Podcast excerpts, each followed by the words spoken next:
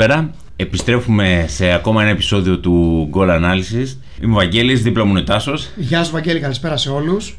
Πριν πούμε τι θα αναλύσουμε σήμερα, να πω ότι είχαμε καιρό να βγάλουμε επεισόδιο, όμως έχουμε ξεκινήσει τη νέα ενότητα του Goal Analysis, το Analyze Grid, όπου καλούμε ανθρώπους του ποδοσφαίρου, αναλυτές, σύντομα θα έχουμε προπονητές ε, και ποδοσφαιριστές, Έτσι. ανθρώπους από κάποιες εταιρείες μεγάλες όπως είναι η Instat να μας μιλήσουν ε, για το πώς λειτουργούν ε, και το τι μπορεί να προσφέρουν ε, αυτές οι εταιρείες στο ποδόσφαιρο.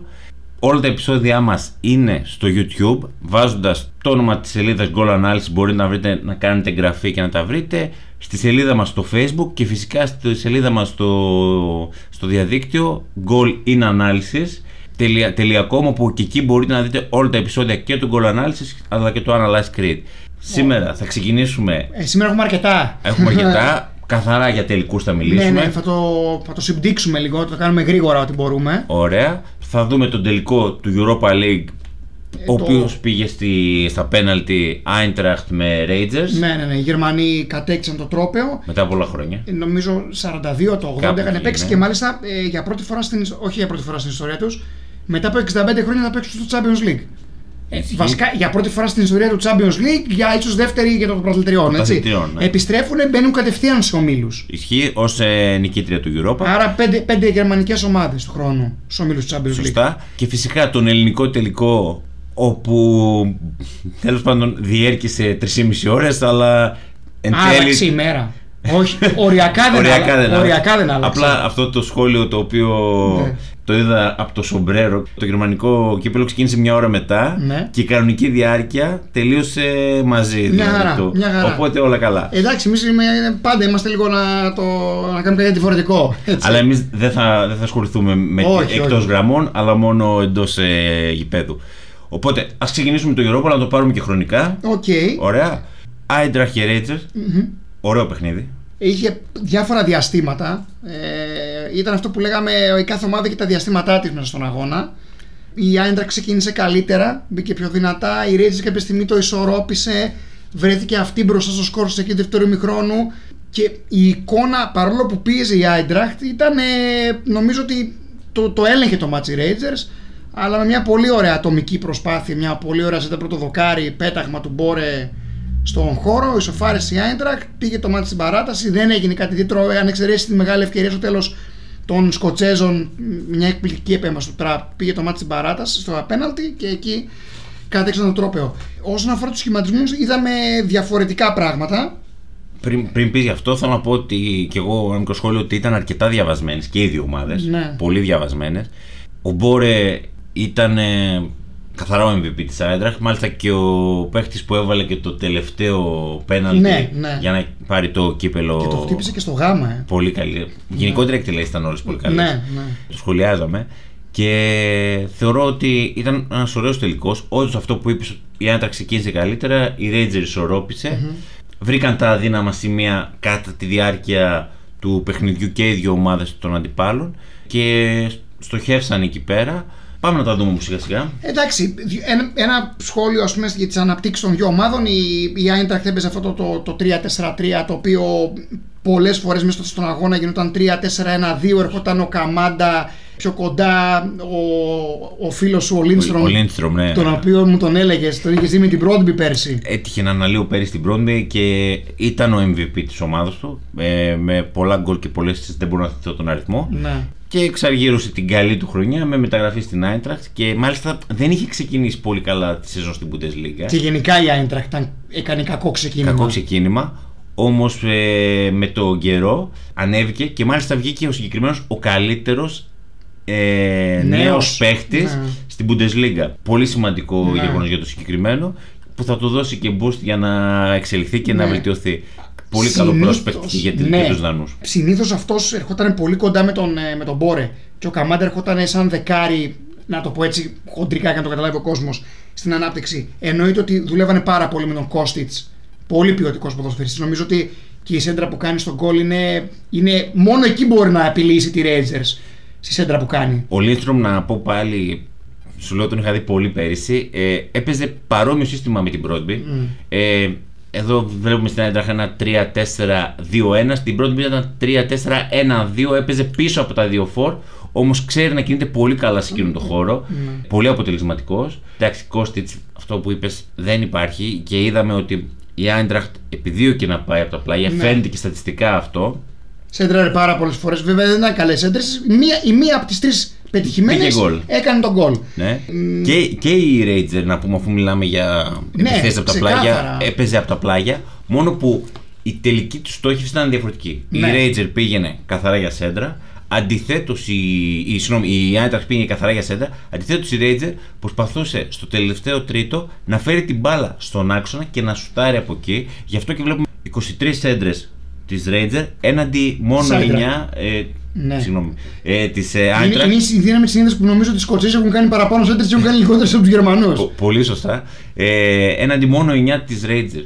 Οι Rangers, εκτός ότι είχε το Μορέλος εκτός αποστολής που ήταν βασικό τέλεχο και με τον είχε, είχε, είχε και σε πολύ κακό βράδυ τον Ταβερνιέ, δηλαδή τον καλύτερο παίκτη της.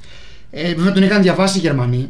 Έτσι, σίγουρα. λογικό, εντάξει, Μα- τον ξέρανε όλοι σαν παίκτη. Μα Τάσο, να σου πω, αυτό το λέγαμε και όταν βλέπαμε το παιχνίδι, ότι όλη η Ranger δούλευε έτσι ώστε να πάρει τα μέτρα ο Ταβερνιέρ Ναι. και να ανέβει και υπήρχε μετά στόχευση με μια διαγώνια μεγάλη Ναι. να τον βρούνε και εκεί να υπάρχει ένα συνδυαστικό. Με μένα μου Το έκανε έχουν όλοι. τρομερή εντύπωση πόσο νωρίς στον αγώνα ε, την πιάσαμε να κάνει 4-2-4. Να μπαίνει δηλαδή το δεξί extreme 4, μ, κρατούσε μόνο ο Κέντ αριστερά το πλάτος, γιατί το αριστερό μπάκο μπάρις δεν είναι ιδιαίτερα επιθετικογενή Είναι και βαρύς αυτό που Είναι και λέμε. βαρύς και έβγαινε, είχε όλο το πλάτος ε, ο Ταβερνιέ. Ταβερνιέ να παίξει. Δεν ήταν σε καλό βράδυ. Όχι. Πέτυχε όμως το πρώτο πέναλ, θυμάμαι. Δηλαδή, γενικά προσπάθησαν, τους είχαν διαβασμένους οι Γερμανοί καλά. Ε, Στις λεπτομέρειες, ένα σχόλιο οι Γερμανοί στην ανάπτυξη τους είδαν να παίζουν 3-4-1-2, όπω είπαμε. 3-4-3-2-4-1 και 3-5-2 όταν μείναν πίσω στο σκορ. Σωστό. Δηλαδή, ο προπονητής ο Αυστριακός έκανε πολύ, πα- πάρα πολλές αλλαγές μέσα στον αγώνα. Πράγμα που δείχνει και μια, έτσι, μια οξυδέρκεια. Δηλαδή, ήταν πολύ έτοιμος να αντιμετωπίσει τις δύσκολες καταστάσεις. Και ε, αποζημιώθηκε με το, με το τρόπαιο. Εντάξει, αυτό το σύστημα είναι δύσκολο. Ναι. Θέλει πολλή δουλειά. Θέλει πολύ, πολύ καλό διάβασμα τακτικά. Και νομίζω ότι η Άιντραχτ το έδειξε με αυτό το ευέλικτο 3-4-3 που είχε και τις προσαρμογές του. Τις, τον βοηθάνε οι παίκτες βέβαια που είναι πολύ αυτό που λένε οι Άγγλοι versatile, δηλαδή μπορούν να παίξουν παντού. Σωστό. Δηλαδή ο Κάμαντα Σωστό. μπορεί να παίξει και δεκάρι, μπορεί να παίξει Ισχύει. και άκρα. μπο- Ο, το Κώστιτ το ίδιο. Έτσι. Ο Λίνστρομ, ο φίλος σου το ίδιο. Ναι. Ε, δηλαδή ε, είναι πολύ σημαντικό στο σύγχρονο ποδόσφαιρο ένας παίκτης να παίζει εξίσου καλά σε παραπάνω από μία θέση. Από τη Ranger αυτό που μου άρεσε πάρα πολύ ήταν το high pressing που έκανε. Και μάλιστα είχε ένα καλό ποσοστό στο, στο συγκεκριμένο που ήταν 61,9%. Δηλαδή τρελό ποσοστό για, για μια ομάδα να έχει τόσο, τόσο αποτελεσματικότητα στη- στο pressing που κάνει. Και αν δεν κάνω λάθος, νομίζω και τον goal έτσι μπήκε. Ναι. Κέρδισε μια μπαλιά, έφυγε ο Αρίμπο και. Και γι' αυτό πολλές φορές αναγκάστηκε η Eintracht να γεμίσει την μπάλα. Ναι, έπαιζε λόγω, με του- λόγω, μεγάλους, λόγω του πολύ πολύ σωστά. καλό pressing των Σκοτσέζων. Πολύ σωστά, πολύ σωστά. Ε, ήταν πολύ στα. ε, δι- ακόμα και τα στατιστικά λένε την αλήθεια. Δηλαδή, οι μονομαχίες 51-49. Ισορροπία. Ισορροπία. Λίγο καλύτερη στην- στον αέρα η Eintracht 54-46 μπορεί να βοήθησε και η τριάδα στα στόπερ. Αυτά Ναι, ναι, βοηθάει ναι, ναι. πάντα αυτό το πράγμα. Η Rangers στην παράταση γύρισε και αυτή η τριάδα. Γύρισε ο Λούνστραμ, ο αμυντικός χαφ γύρισε τρίτος. Ε, Ο πρώην της Sheffield ε, United. ναι, ναι, αυτός είναι από τις Ακαδημίες Everton. Αν δεν το γνωρίζω. Ναι, ναι, ναι, είναι παιδί της Ακαδημίας Everton. Ε, 48-52 κατοχή μπάλας. Στο τελικό τρίτο 54-53. Από, πολύ κοντά οι δύο ομάδες. Ε, απλά ε, μέσα στο κουτί 19 μπήκε Δε- η, η Eintracht, Eintracht, δε- 11 η Rangers. Αυτό, λίγο πιο πολύ οι Γερμανοί ήταν λίγο πιο αποτελεσματικοί.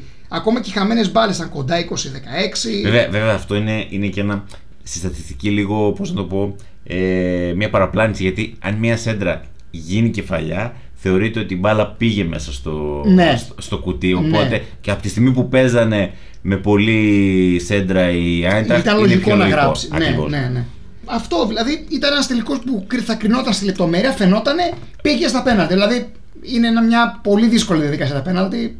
Πα, παρότι, να το πούμε και αυτό, ήταν λίγο αντιτουριστικό όσον αφορά τα ονόματα, τα, το ζευγάρι. Όχι ότι δεν είναι μεγάλες ομάδες, Ναι. εννοείται πως είναι μεγάλες ομάδες και α- ιστορικέ. Απλά αυτό που λέμε ότι το conference που είναι η τρίτη πλέον με τη τάξη κατηγορία έχει δύο πιο εμπορικές ομάδες στο τελικό, τη Ρώμα και τη Φέγγεν. Έτσι ακριβώς. Όμως και οι δύο ήταν αρκετά καλές. Παίξανε πολύ ωραία. Προσπάθησαν με τον τρόπο τους να κερδίσουν χωρίς να κλέψουν στην αρκετά ουσία. διαβασμένες. Δεν Ναι. υπήρχε μονόλογος που αυτό θέλουμε και στους τελικούς κιόλας. Ναι. Θέλουμε τον ανταγωνισμό. Το ευχαριστηθήκαμε. Ωραία. Πάμε στη γιορτή του ποδοσφαίρου. Θα, θα δεχτώ το, τον τίτλο που έβαλες. Εντάξει, τώρα εμείς δεν θα αναλωθούμε τώρα σε αυτά που γίνανε εκτός τεσσάρων γραμμών. Ε, ούτε με τη διαιτησία θα αναλωθούμε. Ούτε με τη θα αναλωθούμε. Έτσι κι αλλιώς ο καθένας έχει την άποψή Ακριβώς. του. Έχουν Σεβαστή βγει, και αποδεκτή. έχουν, αρκεί να είναι βγει, στα το, πλαίσια. έχουν βγει πάρα πολλοί, έχουν αναλύσει την, τη φάση τη φάση. δεν χρειάζεται να κουράσουμε στον κόσμο. Δε- δεν θα ασχοληθούμε καθόλου με αυτό. Πάμε να δούμε το, Ναι. τον, τον κυπελούχο. Τι, Ε, τι, τι κατάφερε να κάνει ο Παναθηναϊκός και πήρε το κύπελο. Πρώτον, ό,τι ξέραμε, ό,τι έχουμε πει, ε, ο Γιωβάνοβιτς δεν άλλαξε τίποτα. Παίζει αυτό το 4-3-3, 4-2-3-1, όπως θέλει το λέει ο καθένας, που ουσιαστικά σε φάση επίθεση μετατρέπεται σε 3-1-4-2. Δηλαδή με τον Γκότσιρα, τον Βέλεθ και τον Σέγκεφελ και μπροστά τον Μπέρεθ παίζουν, κάνουν το build-up. Ο, ο Πέρεθ ουσιαστικά λειτουργεί σαν αποσυμπιστή όταν δέχονται το pressing αυτοί οι Έτσι. τρεις, με τις πολλές κινήσεις, με το σωστό διάβασμα χώρου. Και από εκεί και πέρα. Παίρνει με- το πλάτος ο Χουάνκαρ. Μπράβο, και από εκεί και πέρα, πολύ σωστά, συγκλίνει ο Αϊτόρ, ουσιαστικά υποστηρίζει το φόρ τις περισσότερες φορές. Η μπάλα μεταφέρεται στα πλάγια. Εκεί πέρα έχουμε αρκε- συνδυαστικό και προσπαθούν από εκεί να διεισδύσουν το Στο τρίτο κουτί του στο κουτί- αντιπάλου, στο κουτί του ναι. αντιπάλου. Δεν άλλαξε κάτι σε αυτό. Όχι. Ε, κοι- κοίτα, και αυτό ήταν και λογικό γιατί ο Παναθηναϊκός ήταν δεδομένο, σε εισαγωγικά δεδομένο, ότι στην πιο πολλή ώρα του αγώνα θα έκανε ένα δεύτερο ρόλο. Το ξέραμε αυτό. Ε, αποδείχτηκε και στο γήπεδο και ειδικά όταν προηγήθηκε επιβεβαιώθηκε ο κανόνας ότι ο Παναθηναϊκός είχε αποφασίσει να παίξει το δεύτερο ρόλο γιατί του τέριαζε πολύ καλύτερα και με τους ποδοσφαιριστές που είχε μέσα στο γήπεδο. Και επίσης να πω και κάτι άλλο. Ε, αυτό που μου άρεσε στον Παναθηναϊκό είναι ότι στην αρχή του τελικού μπήκε για να εφαρμόσει το πλάνο του. Ναι. Σε αντίθεση με, το, με τον Μπάουκ που πραγματικά κάτι είχε στο μυαλό του Λουτσέσκου, σίγουρα δεν του βγήκε. Το είπε και στη συνέντευξη τύπου. Ναι, δεν- δηλαδή το παραδέχτηκε ότι δεν ήταν σε καλή μέρα ούτε από την αρχή του αγώνα. Με τις αλλαγές θα πω ότι οι αλλαγές είναι και λίγο ρε παιδιά ένα περίεργο πράγμα. Γιατί μπορεί να μην παίζει ένας παίκτης καλά να το βγάζεις και αυτός που θα μπει να είναι ακόμα χειρότερος. Για παράδειγμα, ο Μπίσεσβαρ δεν ήταν σε καλό βράδυ. Κάνει τη μεγάλη ευκαιρία, πάει να ανέβει λίγο, γίνεται αλλαγή από τον Μίτριτς, ο οποίος δεν βοηθάει καθόλου τον Πάουκ. Καθόλου και μάλιστα ένας παίκτης, γι' αυτό, αυτό που λες θα σιγοντάρω, είναι ένας παίκτης ο οποίος τον έχουμε συνηθίσει τις τελευταίες, ε, τους τελευταίους μήνες σε χαμηλές θέσεις που μιλάω για τον Σβάμπ. Μπήκε στο μάτι και ήταν καταλητικός για τον Μπάουκ. Εγώ αυτό το οποίο μου έκανε πολύ μεγάλη εντύπωση ε, έγινε και μετά από τους δημοσιογράφους ε, λογικό όταν βλέπεις τόσο καιρό τη Super League είναι το ότι ο Τσιγκάρης ήταν εκτός ε, αποστολής βέβαια ε, δέχομαι αυτό που είπε ο Λουτσέσκο ότι εφόσον το μάτι στράβωνε δεν ήθελα τον Τσιγκάρα γιατί επιθετικά δεν μπορεί να προσφέρει αυτό που μπορεί να προσφέρει ο Καντουρί ο Σβάμπ Θα αλλά συμφωνώ. μου έκανε, μου έκανε εντύπωση που δεν ξεκίνησε βασικός γιατί είναι ένας παίκτης ο οποίος βοηθάει πάρα πολύ τον Κούρτιτς, γιατί ο Κούρτιτς δεν μπορεί να τρέξει και στην ηλικία που είναι και στους ρυθμούς αυτούς. Ε, είχε, είχαν κουμπώσει καλά. Θεωρώ ότι ήταν μεγάλο ρίσκο να μείνει και ο Τσιγκάρας και ο Σβάμπ έξω και οι δυο και να ξεκινήσει και ο Σουάρες και ο Ντάγκλας. Ο, ο Αγκούστος είχε να παίξει από τον ημιτελικό με τον Ολυμπιακό πάνω από ένα μήνα. Θεωρώ ότι Αουγκούστο, Κούρτιτς και Σοάρε χάσαν κατά κράτος από τον ε, Γκατσίνοβιτς, ε, του Βιαφάνες και τον Μπέρθ στον Ναι. άξονα. Και μάλιστα τώρα, αφού μιλάμε για τις αλλαγές, εγώ θα μιλήσω και για του Παναθηναϊκού σε αρνητικό πρόσωπο. Θεωρώ ότι από τη στιγμή που βγήκε ο Βιαφάνε, Ναι, δεν υπάρχει Παναθηναϊκός στο δεν γήπεδο. υπάρχει Παναθηναϊκός. Δεν υπάρχει Και Παναθηναϊκός. μάλιστα θα μιλήσω για ένα παίκτη που τον έχουμε εξυμνήσει εδώ πέρα, Τάσο. Πραγματικά δεν μ' άρεσε για τον Αλεξανδρόπουλο που μπήκε. Έχει Δε- κάνει καλή σεζόν ο Αλεξανδρόπουλος. 100% έχει κάνει καλή σεζόν. Δεν μου άρεσε. Δεν μπήκε καθόλου στο mood του πο- τελικού. Ποτέ. Δηλαδή Ναι. ε, κερδίζει ένα 0. Έχει πάρει κάποια μέτρα ο Πάοκ με τις αλλαγές. Πρέπει να μπεις και να σκυλιάσεις. Έτσι το βλέπω, έτσι πιστεύω ότι είναι. Ο όμως. Γιωβάνοβιτς νομίζω έπιασε πολύ το τόνο του τελικού, λέγοντας στο τέλος ότι εντάξει, σε έναν τελικό χρειάζεσαι και τύχη. Και εμείς σήμερα ήμασταν τυχεροί. Γιατί ξέρεις, όταν πίεζε ο Πάοκ πάνω στη γραμμή, έσωσε ο αμυντικός, δεν θυμάμαι τώρα ποιος ήταν. Κοίτα, νομίζω, ο, ο Πάοκ από το 70 και μετά σου λέω από την αλλαγή του Βιαφάνες, θεωρώ ότι μετά ήταν ένας μονόλογος. ναι, νομίζω ότι ταιριάζει πολύ αυτό γιατί χρονικά είναι κοντά και η αλλαγή τους ΣΒΑΜ. Δηλαδή μέσα σε ένα πεντάλεπτο γυρνάει όλο το παιχνίδι. Και, θε- και θεωρώ ότι αν είχε ε, ισοφαρίσει θα ήταν Α, πολύ ναι. δύσκολο και για τον Παναθηναϊκό Πάρα πολύ. και ψυχολογικά και με τους. Παίχτες που είχε βάλει μέσα. Μπράβο, δηλαδή οι οποίοι ήταν, δεν, ήταν εκτός παιχνιδιού. Καθόλου. Δηλαδή, ο Παναθηναϊκός νομίζω μετά το Βηγιαφάνε δεν πρέπει να έχει αλλάξει σε ρή τρίτη πάσα. Μόνο εκεί στην κόντρα στο 80 που είναι πολύ ψηλά ο Πάοκ. Ε, Δεν, δεν τον έχω ξαναδεί σε τόσο παθητικό ρόλο. Ήταν και βέβαια και σε πολύ μέτρια μέρα και ο Παλάσιος. Ο οποίος. Ναι. Ε, Τον έδειξε- ψάξανε, τον βρήκανε, αλλά κακέ ατομικέ. τον έκοψε τρεις φορές ο Βιερίνας στο Έτσι, πρώτο έτσι, ημίχρονο έτσι, που του έκανε τρία επιθετικά φάουλ. Ήταν σε κακή μέρα ο Παλάσιος. Ο οποίος αναμφισβήτητα είναι μέσα στους τρεις MVP της χρονιάς για τον Παναθηναϊκό. Εννοείται. Επίσης, ο Παναθηναϊκός δεν πληρώνει ε, ενώ είναι σε κα- πολύ καλή χρονιά τι δυο άστοχε εξόδου του Μπρινιόλη, ο οποίος στον αέρα είχε πρόβλημα και μάλλον ο Πάοκ θεωρώ ότι έπρεπε να, να γεμίσει πιο γρήγορα την, ε, ε, την περιοχή, είτε με σέντρες είτε με, ε, με κάποια προσπάθεια να, να πιέσουν τον τερματοφύλακα γιατί φαινόταν ότι δεν ήταν σε πολύ καλή μέρα. Μάτς που θα κρινόταν στον γκολ και όπως είπες και εσύ και το είχαμε συζητήσει, ήταν δεδομένο ότι αν ισοφάριζε ο Πάοκ θα είχε πολύ μεγάλο πρόβλημα ο Παναθηναϊκός, Ισχύει. γιατί δεν είχε παίχτε μετά να, του, να τον βοηθήσουν να ξαναπάρει την μπάλα. Ναι, και να πω κάτι για τον Παλάσιο. Έχασε τις περισσότερες μπάλες από όλους τους παίκτες του Παναναϊκού 11 και μάλιστα από τις 14 επιθετικές ενέργειες που έκανε, μόνο 6 να, να είναι επιτυχημένες και Ναι. ξέρουμε ότι το πλεονέκτημα σε αυτές τις ε, επιθετικές μονομαχίες το έχει ο επιθετικός. Ε, σίγουρα, σίγουρα. Γιατί έχει το απρόβλεπτο. Ναι, ο Παλάσιος δεν ήταν σε καλή μέρα. Παρότι ξαναλέω ότι τον βρήκαν οι συμπαίκτες του, Ναι. δούλεψαν για αυτόν, θεωρώ ότι δεν τα αξιοποίησε ε, πολύ καλά. Το- Ε, εντάξει, για μένα κορυφαίος του τελικού ο Χουάνκαρ, προσωπική άποψη εκφράζω. Νομίζω ότι θα συμφωνήσω. Και μάλιστα αν εκεί στην ε, αντεπίθεση που βγήκε στο πρώτο μήχρονο Παναϊκός έκανε και το 2-0 από πάση του Χουάνκα που την Ναι. έβγαλε πολύ καλά, απλά άρχισε ο Ιωαννίδης να τελειώσει. Πολύ... Και κρατάω ως MVP του ΠΑΟΚ καθαρά ξεκάθαρα τον Ίγκασον, ο οποίος έκοψε τα πάντα στο.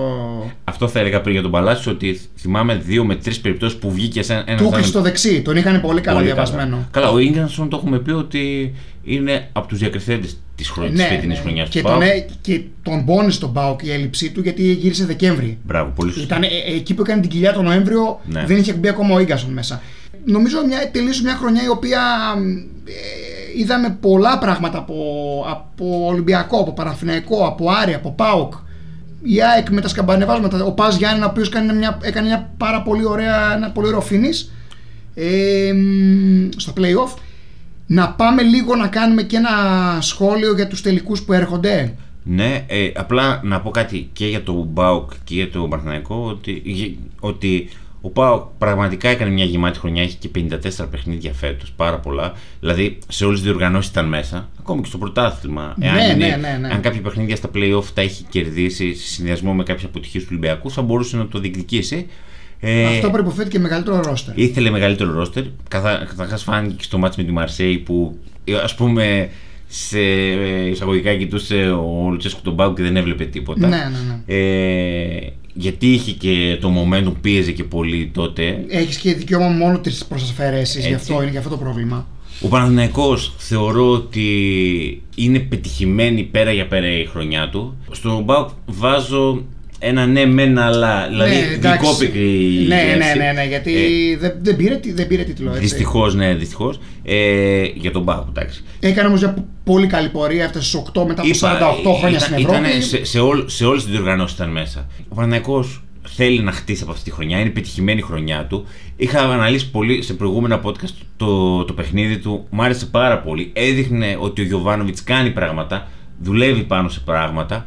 Σίγουρα έχει αστοχίες όσον αφορά το ρόστερ και ελλείψεις. Όμως, εδώ είναι το καλοκαίρι να συνεχίσει από αυτό. Ο κορμός έτσι κι αλλιώς θα παραμείνει. Θα είναι ωραίο καλοκαίρι αυτό γιατί θα δούμε και τον Παναθηναϊκό, ο οποίος αναγκαστικά τώρα, μετά από αυτή την επιτυχία του, οι απαιτήσεις και του κόσμου και της ομάδας γενικά θα είναι μεγαλύτερες. Ισχύει γιατί ξαναζητάθηκε ο κόσμος. Ακριβώς. Οπότε φέτος τερμάτισε τέταρτος. Φαντάζομαι ότι ο μήνυμου στόχος του Παναθηναϊκού είναι να είναι τουλάχιστον τρίτος ή δεύτερος στο πρωτάθλημα. Είναι το χτυ- Δεν λέω αν το χτυπήσει από φέτος. Και μάλιστα κάποιες δηλώσεις του Γιωβάνοβιτς που είπε ότι δεν θεωρώ επιτυχία λέει, να κερδίσει τον Ολυμπιακό και να είμαι στο μείον 20. Σωστό. Οπότε δείχνει ότι θέλουν να κάνουν το, σκαλί παρα- το βήμα παραπάνω που είναι η δεύτερη και η πρώτη θέση. Γιατί όχι, να το λέμε γι' αυτό. Ναι, ναι, σίγουρα, σίγουρα. Οπότε θεωρώ ότι ο Παναθηναϊκός μπορεί να χτίσει από αυτή τη χρονιά. Σίγουρα θέλει όμως προσθήκες γιατί περισσότερα τα παιχνίδια πλέον, Ναι, από τη στιγμή βέβαια. που είσαι και η Ευρώπη. Άμα μπεις και ο Μήλους, έχεις συν ακριβώς. 6. Μέχρι το Δεκέμβριο έχεις αγώνες. Σωστά. Κλείνουμε με αυτούς τους δύο Ωραία. δύο ομάδες.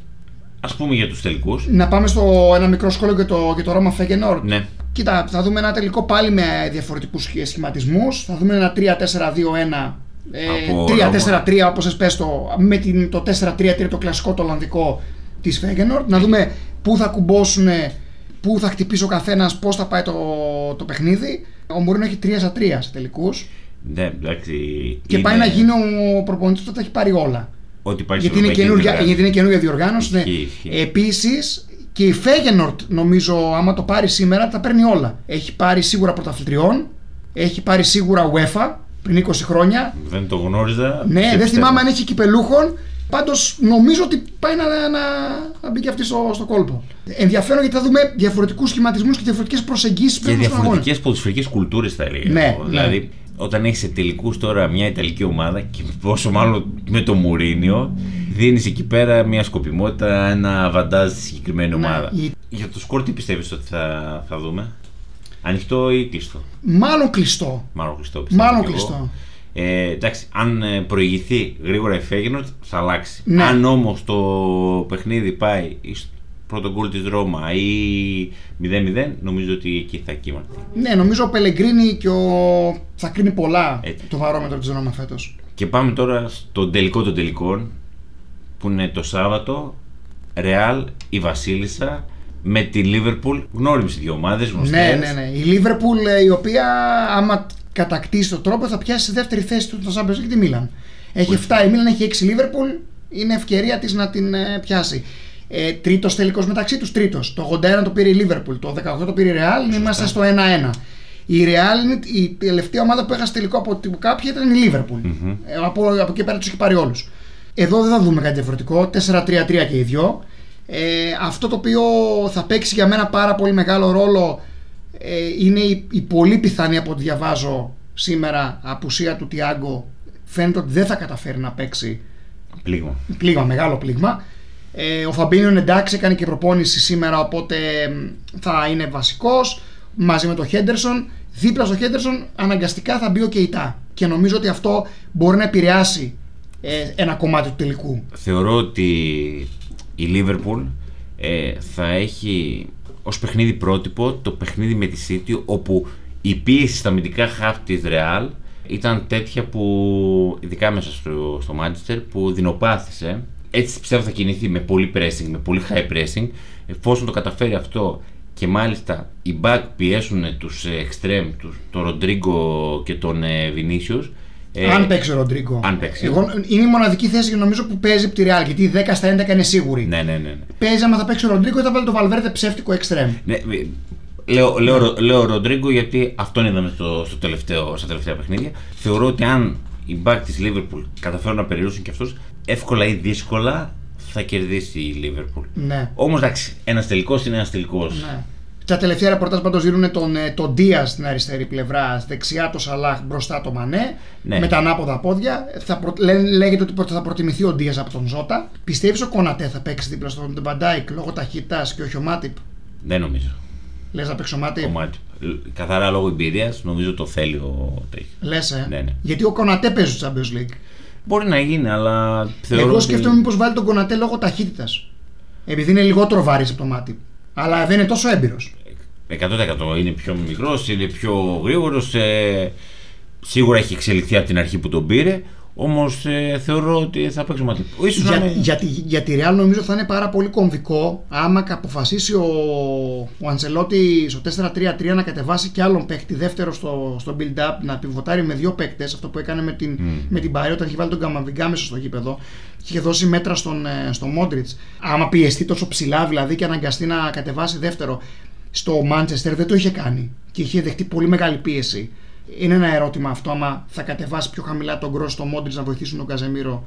Δεν ξέρω. Ε, Ή μπορεί να δούμε ένα 4-4-2, δεν πιστεύω όμως. Με, με πιο πολλά χάβια να όχι, μπορέσει. Νομίζω ότι α- απλά μπορεί, μπορεί να έχει το Βαλβέρδε αντί το Ροντρίγκο και επειδή του έχει βγει ότι ο Ροντρίγκο μπαίνει σαν game changer μέσα και βλέπει κουρασμένου στις άμυνες, μήπως τον κρατάει σαν κρυφό χαρτί Και το αυτό Ροντρίγκο. γίνεται. Και αυτό γίνεται. Και να κρατήσει τον Βαλβέρδε ώστε να βοηθάει τα back. Γιατί θα έχουν μεγάλη πίεση από τα back και τον Άρνολτ και τον, ε, και τον Ρόμπερτσον.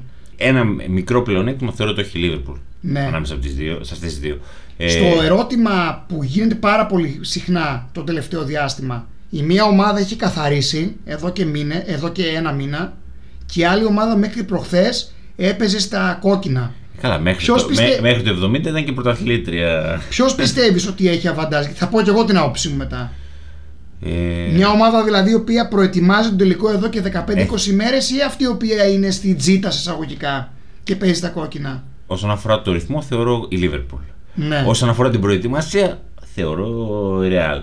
Γιατί έχει πιο πολύ χρόνο. Γιατί μέχρι, αυτό που μέχρι την Κυριακή η Liverpool ήταν ναι, ναι, μέσα στο ναι. πρωτάθλημα. Και Εγώ- με ένα χ της Aston Villa θα έχει Ε, βγει τέτοιο. επειδή οι πολλοί λένε ας πούμε ότι η Real έχει καιρό να παίξει και ξεκουράζει, θα τους έχει φρέσκους. Εγώ θεωρώ, αυτά που έχω δει τόσα χρόνια στους άμπεζους τελικούς, ότι η ομάδα η οποία πηγαίνει με σπασμένα φρένα από ρυθμό είναι ευνοημένη συνήθως. Γι' αυτό λέω. Σε, με αγωνιστικά σε ρυθμό. Δηλαδή πιστεύω ότι τη Liverpool, έστω και ότι δεν κατάφερε να πάρει το πρωτάθλημα, βέβαια ποτέ δεν ήταν μπροστά γιατί ήταν η City. ε, Μα κάποια στιγμή ήταν και μείον 10, ναι, πόσο ναι, ήταν, ναι. μείον 13. Ακόμα και την ίδια μέρα που το πάλεψε, και όλα αυτά, πιστεύω ότι αυτή εισαγωγικά η- το τσίκλισμα, η τσίτα, νομίζω θα της κάνει καλό στο 90 λεπτό, τουλάχιστον 90 λεπτό. Μπορούμε να δούμε και 120, δεν ξέρω. Σίγουρα. Νομίζω ότι θα την κάνει καλό τη Liverpool αυτό. Α, αυτή η εγρήγορση που έχουν οι παίχτες της και παίζουν σε πολύ υψηλούς ρυθμούς το τελευταίο διάστημα. Ισχύει θα και δούμε. εντάξει, έκανε και κάποιο υποτυπώδη rotation όλους αυτούς τους αγώνες Ε, ναι, εντάξει, έπαιξε ο Κονατέ, Ναι. έπαιξε ο Τσιμίκας. Έπαιξε ο Τσιμίκας. Έχει Που να παίξει- πούμε για τον Τζιμίκα ότι βγήκε στην καλύτερη ντικάδα του FA Cup. Ναι, γιατί έπαιζε εκεί αντί του Ρόμπερτσον. Και- Συγχαρητήρια στο, στον Κώστα. Εντάξει, τρομερή τιμή να είσαι στην δεκάδα και μάλιστα και ακόμη περισσότερο να δίνεις το κύπελο μετά από πόσα χρόνια έχει. Είχε χρόνια να το πάρει η Λίβερπουλ. Ναι. 20. Είχε χρόνια, είχε χρόνια να το πάρει η Λίβερπουλ. Ε, να, κάνει, να κλείσει το τελευταίο πέναλτι. Εκεί ήθελε και λίγο τη μοίρα, την είχε μαζί του. Ε, ναι, εντάξει, αλλά είναι τα ένα παιδί πέναλτι το είναι- οποίο έχει δουλέψει.